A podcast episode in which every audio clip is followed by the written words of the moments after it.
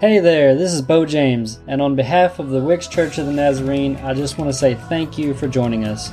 I believe there is something for you in this message, and I pray that it will help you grow your faith. Enjoy. We are in the book of Exodus today. We have been reading in our recap. How is that going? Hmm? Okay, uh, that's a that's a good one from you, Diane. Okay, okay, okay. It's going good. It's going good. I am looking forward to Leviticus actually this time. I really, really am. Uh, her take on things. Um, enjoying it, enjoying it. What about who's ready for a Super Bowl tonight? Is anybody watching Super Bowl? Like any any Niners, 49er fans in here? No. Chiefs? Who's watching it for Taylor? I knew it. That's what I told Shelly Myers. I said, I know your house is rooting for Taylor's boyfriend tonight. I know that, right? Who's just there for the food that gets fixed? There we go, Robin. Thank you. Thank you very much. and, I, asked Amy, Amy asked about foods on her little post. I said, Does popcorn count? Because that may be, I don't know what we'll, we'll have either. Um, so it's Super Bowl night, love it, lump it. You've probably already seen the commercials. We had that discussion yesterday. You don't even have to wait anymore to watch commercials at halftime. It's already been released out there, right? Uh, but, you know, I was thinking about uh, different ones having parties or gatherings or whatever it looks like for you tonight. But, you know, some people may choose to just be in and watch it alone. I don't know. I mean, like, it's not that I choose to watch it alone. I tend to run my fellows out of the room when I'm watching football. Like, Thomas is making plans out in the, you know, man cave out there to do other projects so that he's not listening to the screaming in the house. Um, but it got me thinking about. You know, we get kind of hyped up sometimes about gatherings. We've just come through holidays, right? But loneliness is something that plagues this generation like I just don't know that I've ever seen. And even though they, I don't know who they are, but even though they tell us that we are living in the most informed, connected generation there is, we have a plague of loneliness in people. Like it, it doesn't, being online doesn't equate community. I, I, know that we can find people that we connect with and we do converse and we do make those connections. But it, it got me to thinking, you know, why? Why are we the loneliest when, when we can message people 24 7 now? And that's not always a good thing, by the way. Like, you know, sometimes I, I silence my phone when I'm in sleep mode just to make sure I'm getting some sleep, right? Because my daughter has a tendency, by the way, to answer my text five hours later at one o'clock in the morning. I, any other mothers like that? Oh, I saw the looks. I saw that. It doesn't get better, Melissa. I'm telling you. Um, she she texted me yesterday, and, and Thomas said, "What does she want?" I said, "She's just answering what I sent 24 hours ago. Like it, it's ir- irrelevant now, you know." So we live in this age where we're connected 24 7, but guess what? That also means the enemy is now connected to you 24 7. In my prayer time, um, a friend of ours who is a youth pastor out in Oklahoma, they've had some young people in their high school take their own life. And what I've pieced together is there was obviously some online bullying kind of stuff going on in their life. And, um, and it got me to thinking about that in this message today that even though we can think we're connected, it also has given a doorway for the enemy to now harass people 24 7, right? The problem is, we've not yet acknowledged, though, because we think we can stay home and I can connect to who I want to and be selected, but we really have not acknowledged that we are made to be in community. We are made to have a relationship with God the Father. And that, yes, although, because you guys know me, I, I, am okay with technology and I do reach out and it has created ways for me to connect with people like no other. But at the same time, Just like today, it has felt so empty to me with this stage being empty, right? And it's not just because they're not here to sing, it's because each person brings a personality that I'm used to it being a part of what we do. Because we're made to be in community with one another. We're made to worship. Oh, y'all sounded beautiful, by the way, this morning. I stopped to just sort of pray at one point, and your voices just exploded behind me. And that does a pastor's heart good because that tells me you're here.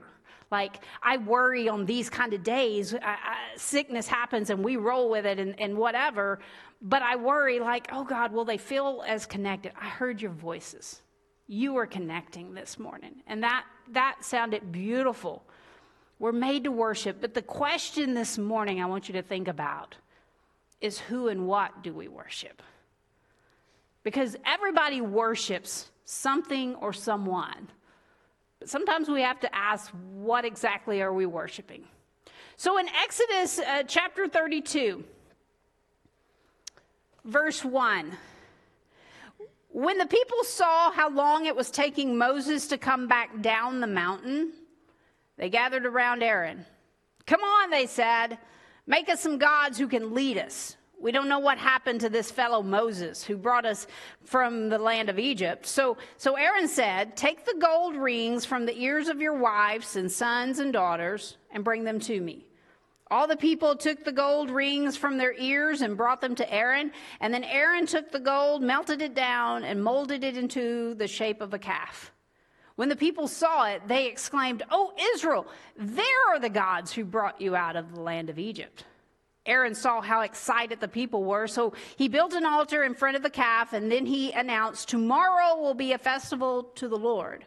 The people got up early the next morning to sacrifice burnt offerings and peace offerings, and after this, they celebrated with feasting and drinking, and they indulged in pagan revelry.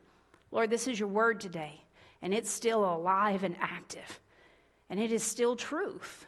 And so, Father, may we hear the message that will change us because of who you are. In Jesus' name, amen. So these Israelites have been brought out of slavery. What we've been reading in our uh, study is them coming out of slavery from Egypt, right? And, and Moses has followed God's plan.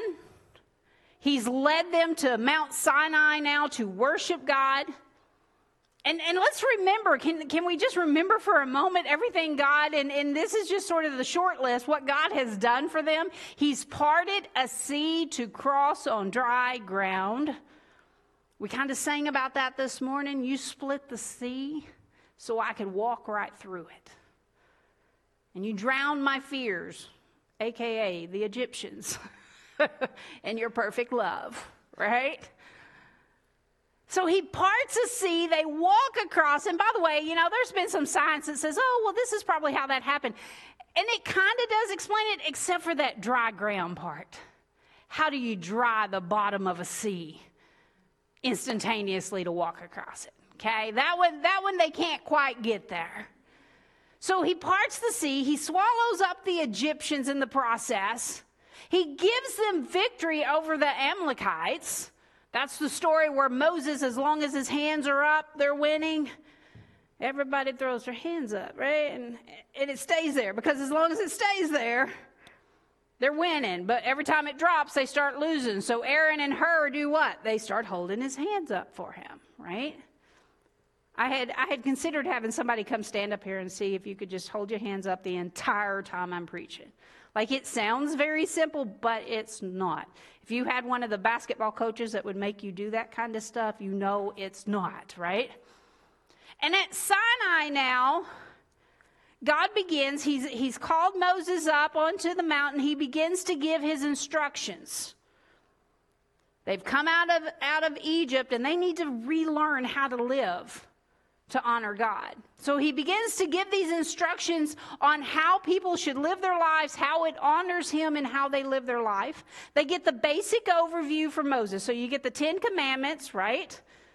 And you get some other just extensions from those commandments on how to live your life, how justice happens. Because these are things they've not thought about in 400 years. They've been slaves. They've just lived under the rule of Pharaoh. And then Exodus 24 3 says this Moses went down to the people and repeated all this instructions and the regulations the Lord had given him. All the people answered with one voice We will do everything the Lord has commanded. So they agree. They make an agreement. Okay, we're going to serve you, Lord, and do it the way you are telling us to do it. Have you ever made that similar cry to God before in your prayer time? I'll do whatever you want, Lord. Like I'm at the bottom of the pit, so I'll, I'll do whatever you want. Now, God calls Moses and Joshua. This is one of my God shots for my Wednesday night people. Uh, how have I missed? Joshua has been with him the entire time through this. Like somehow, like I, Thomas and I, was asking him this morning, did, did you catch that? And he said, well, yeah, I guess I've always read it. I was like, yeah, I've always read it, but are you catching? He was right with Moses all the time. Like in the parts where Moses is in the tent of meeting in the presence of God, Joshua was there. This was a God moment for me to, to really, because I've always thought, how did Joshua, well, that's down the road. We ain't got to Joshua and Caleb yet, but how did Joshua get to be the one that leads them in? Caleb was just as obedient, right? But Joshua, God was getting him ready the entire time. Like he was there in the present. Okay, that's on down the road. We, ha- we haven't actually got to that. It was just my aha moment. But he calls Moses and Joshua, come on up into the mountain. I'm going to write all this stuff down. I'm going to put it down so you don't forget. We're going to put it on the, the tablets. And he gives instructions while they're up there. He goes into such detail that it almost bored me to tears. Now you're the construction man. Maybe you maybe you got those kind of chapters where you're reading about the tabernacle and how to build the tabernacle. And I'm just like, I can't see it. I can't see it. Thomas needs to draw it out in chalk because I'm not seeing this, you know? All these measurements and links and this, that's that's hard for my brain to conceive.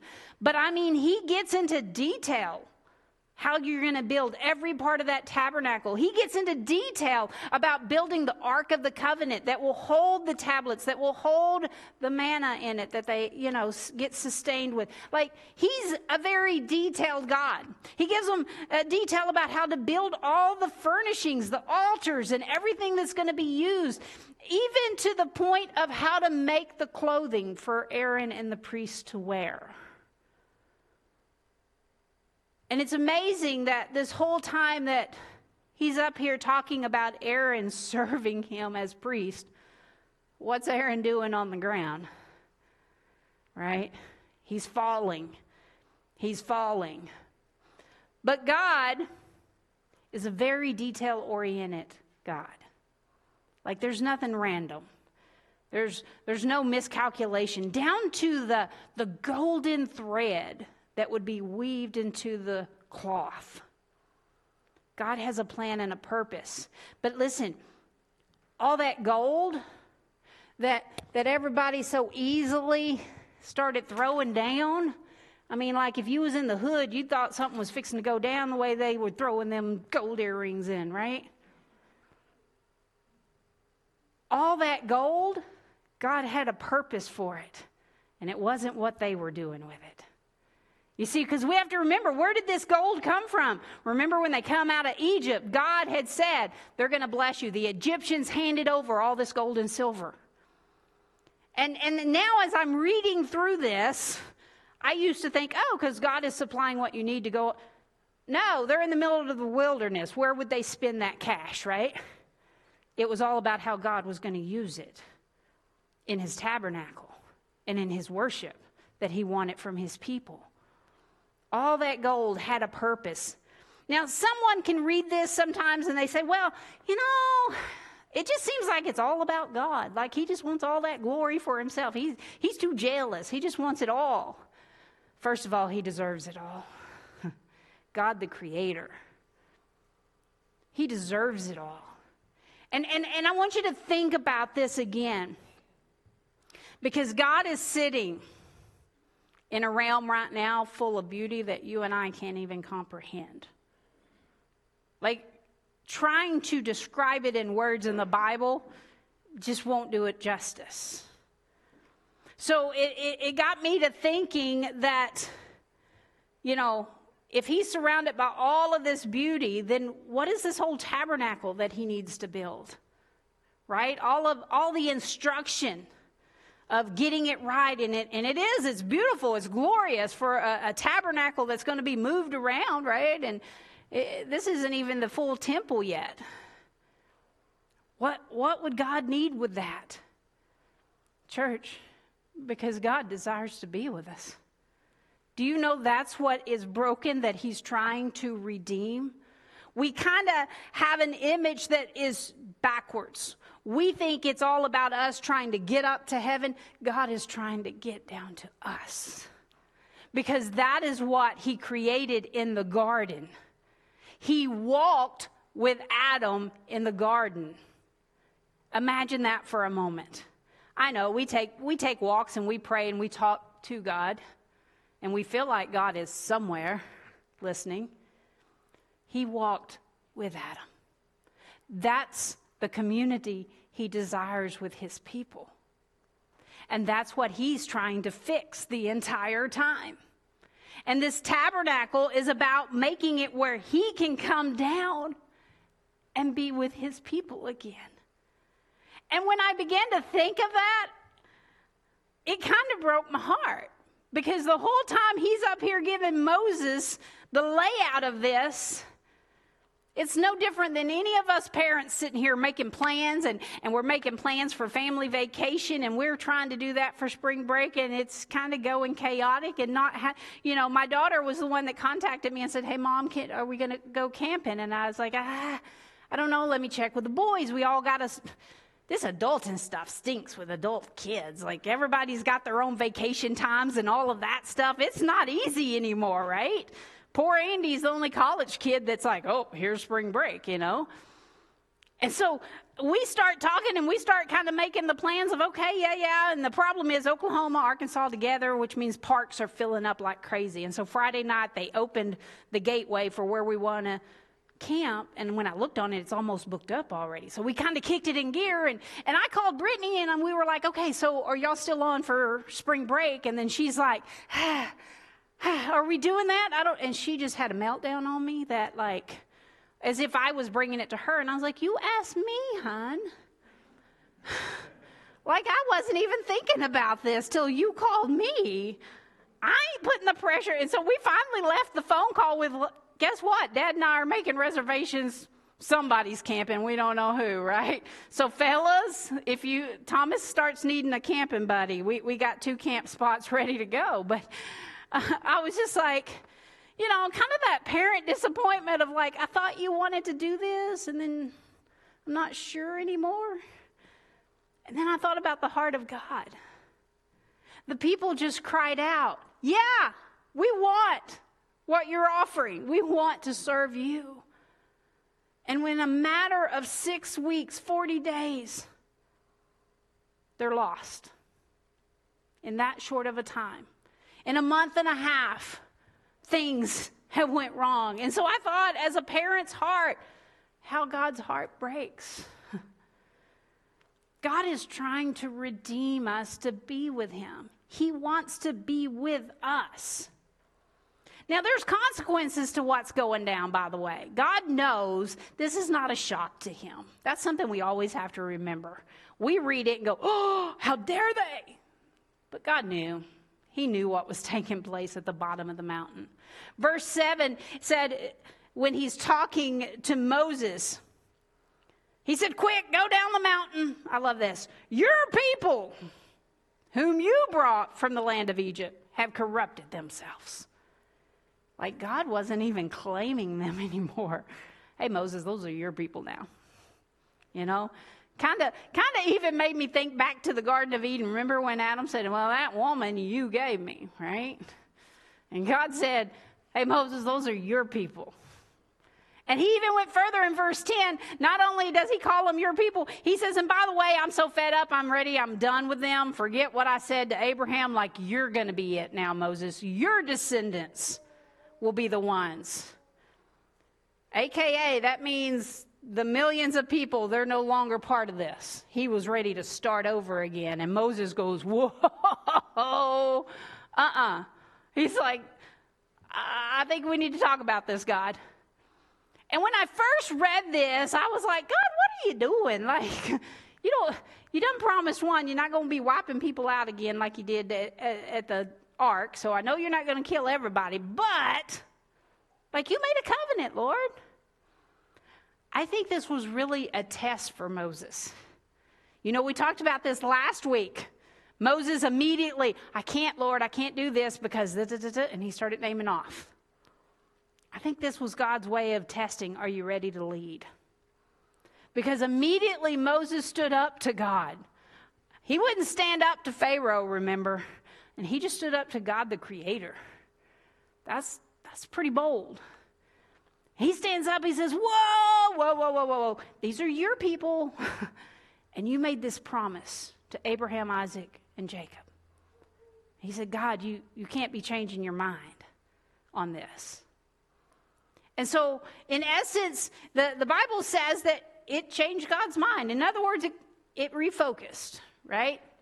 Again, I truly believe that this was more of a test than anything. I think this was more of a test, but he said, this is what Moses said. He said, You need to turn away from your fierce anger, change your mind about the terrible disaster you've threatened against your people. Remember your servants Abraham, Isaac, and Jacob? You bound yourself with an oath to them, saying, I will make your descendants as numerous as the stars of heaven. I'll give them all this land that I have promised to your descendants, and they will possess it forever. So the Lord changed his mind about the terrible disaster he had threatened to bring on his people. So Moses, though, he responds. He's got God at a, a place of like, okay, let's let's whew, everybody take a breath, right? And he goes down the mountain. He's got the stone tablets that God Himself has written out the Ten Commandments for him and written down all the instructions they need. And when he gets at the bottom, he sees them worshiping this golden calf. And Moses becomes so angry, he winds up throwing the tablets down. And it's like, oh, what was you thinking? Like you was holding the most precious thing, right? But he throws it down. He even winds up taking this calf they've created now. He, he burns it, grinds it down, and throws it in the water, makes them drink it. I'm like, and some alternative method woman would have said, Go, that's good for the system. I don't know. I, you know, that one just kind of cracked me up. And they going back after that goal. No pain in that one. But in the end, now this seems this seems so callous. In the end, 3,000 people wind up having to die for this, right? Because they have went against God. Now remember, their justice system was a whole lot different back then than it was today. Like you just dissed your mama and daddy and you got stoned to death. All the parents are side eyeing their kids in here. Yeah, I'm just telling you, it was a different time. And this is one of those times that the Bible is descriptive, not prescriptive, by the way. Okay? But honestly, when it, it talked about, because there was this one verse that I, I kind of struggled with, verse 29. And Moses told the Levites, they were the ones that wound up having to kill the ones that had went against God. He said, Today you've ordained yourselves for the service of the Lord, for you obeyed him even though it meant killing your own sons and brothers. Today you've earned a blessing. And I was like, That's morbid. Like, what do I do with that, Lord? Any of you find him when you're reading through the Bible, you're like, What do I do with that, right? But it brought me to do you remember when Jesus talked about how family member would turn against family member? He said, I didn't come to bring peace, I came to bring a sword. Now, he wasn't talking this sword, thank goodness. But he was talking. When we choose to serve him, sometimes it will even split a family up when we make those choices. Verse 17 and 18, though, was some of those verses that I stopped to ponder on because it said, when Joshua heard, so him and Joshua coming down the mountain, he said, Joshua heard this boisterous noise of the people shouting below them. And he exclaimed to Moses, It sounds like a war in the camp. But Moses replied, No, it's not a shout of victory, nor the welling of defeat. He said, I hear the sound of a celebration. I stopped and really looked at those words. Because when I think of victory, you think celebration, right? So that made me think there has to be a distinguishing factor. And when I looked at those words, so victory is talking about mastery. It's, it's, everything we think of when, when somebody has won a battle. You have victory. There's power and there's strength in that voice. Defeat, we know what that is. They've lost the battle and, and they feel overcome and, and it's downcast, right? But this word for celebration is a word that can mean sing, but with the connotations of looking down on or browbeating someone right? Kind of like you're testifying. So it's the fact that they are celebrating, they are singing, they are testifying to this golden calf. And he recognizes there's something wrong with this, right? And you have to understand, I, I kind of read a version where we, we think, oh, Aaron, you really messed up. But actually, there's a, a thought that in the Jewish writers, Aaron may have been trying to bide time and save his own hide. Like, because when it says they come together around him, that's actually like the mob showed up, right? And so in this calf, maybe it was sort of a half hearted attempt at him to try to keep them focused on God because the golden calf is something that a God would set their feet on to use as a footstool right? So maybe it was the fact that he's like, okay, so here's this little God, but remember he, it said in there, he built an altar because tomorrow we're going to worship the Lord. He's still trying to keep them pointed up. So he was compromising. I don't think that it was so much that he was just like, oh, yeah, Moses, he let us down again. Let's go this way. I think he was trying to compromise. But Moses hears them with this celebration Church, what if we're not a whole lot different than those Israelites are? What if we are settling for a celebration instead of a cry for victory? What if we're making compromises? What if we're so worried about the things of worship? Man, this couldn't have been more perfect, Diane, that we had to set aside what we're used to up here, right? And my, my whole prayer this morning was God, I know it's different, but I want people to still seek you today. I want them to be focused on you. Because what if we get so worried about the things of worship, we forget who we worship? That is possible every single time. Every single time. Because we worship the God who never gives up on us. You see, even as crazy and frustrating as it is, as we're reading about the Israelites, the great part is God never gives up. The whole time, he's talking about how Aaron is going to be the priest that helps them worship. Aaron was falling at the bottom. God knew that, and he still used him. Do you understand me? Church, no matter where you're sitting that you think you've fallen, God still wants to use you. He still wants to be with you. So we worship the God who never gives up on us. We, we worship the God who has given everything to be with us. We're in that season of Lent leading up to Easter, and it's all about the Messiah coming.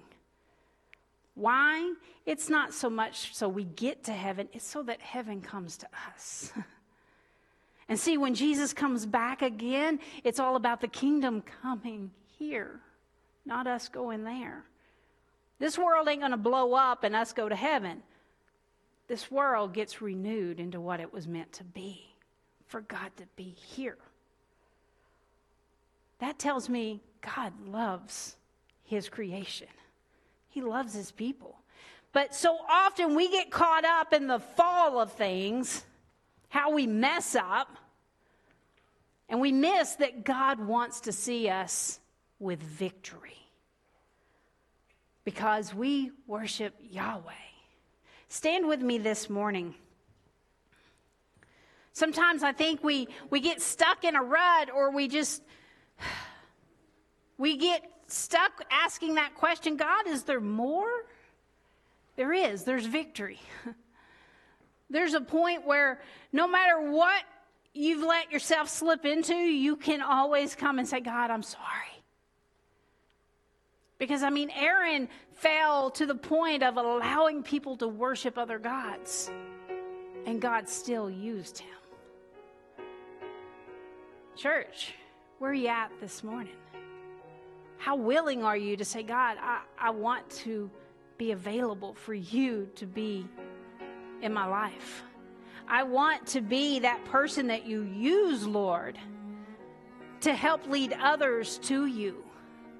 Maybe that's you this morning. Lord, we come. Open hearts, open hands, open lives. Father, these were words on a screen for me this morning, but this is your message of who you are. You are a God full of yes, you you had anger, you had you had so much built up against the people that were letting you down, but you never stopped loving them. And so, Father, I, I pray for those today that they've been struggling with their relationship with you, afraid that you're this God who just wants to give up on us. But you're not. Because we're just at the beginning of the story. And the whole time it's leading up to the Messiah, your son, who will pay the price for every person sitting in this room. And God, it's not just for heaven someday, it's for your presence with us today. And God, it, it was done before we came to you. So there's nothing we need to do except open our hearts to you. Someone in here today thinks if I can just get my life straightened up, then I'll make everything right with God. Nope, that's not how it works. Hmm. Because if we could just get our life straightened up, we wouldn't need Jesus Christ. Father, forgive us for thinking how much we think we control. And God, let, let somebody just open their hearts right now. That, Father, we just want community. We want to be loved. And all of that happens through Jesus Christ. And then the Holy Spirit lives with us. And then the family of God comes together. I thank you for every person here. And we pray for every person that is having to join us online today. I thank you for praises that came from online today. We send our, our love out to Yvonne today, and, and she is such a part of this church, even as far as she is. And Father, I pray for every person in this room because as we leave this place today, the enemy is out there lurking, ready to beat us down this week, ready to snatch away whatever message you gave today. So I, I pray that your protection be upon people's hearts. May the Holy Spirit hold those things tightly and continue to grow truth in our lives. And Father, as we leave this place, we are a blessed people because we've been in your presence. And now may we go and bless others. In Jesus' name, amen. Church family, have a beautifully wet day today, but have a good one and go be a blessing to others.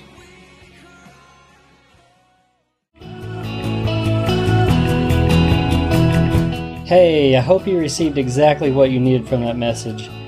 If you want to connect with us, you can find us on Facebook, YouTube, or you can always find us in person if you're in the area. If you'd like to support our ministries, you can find us on Tithely. Thank you to those who support our church.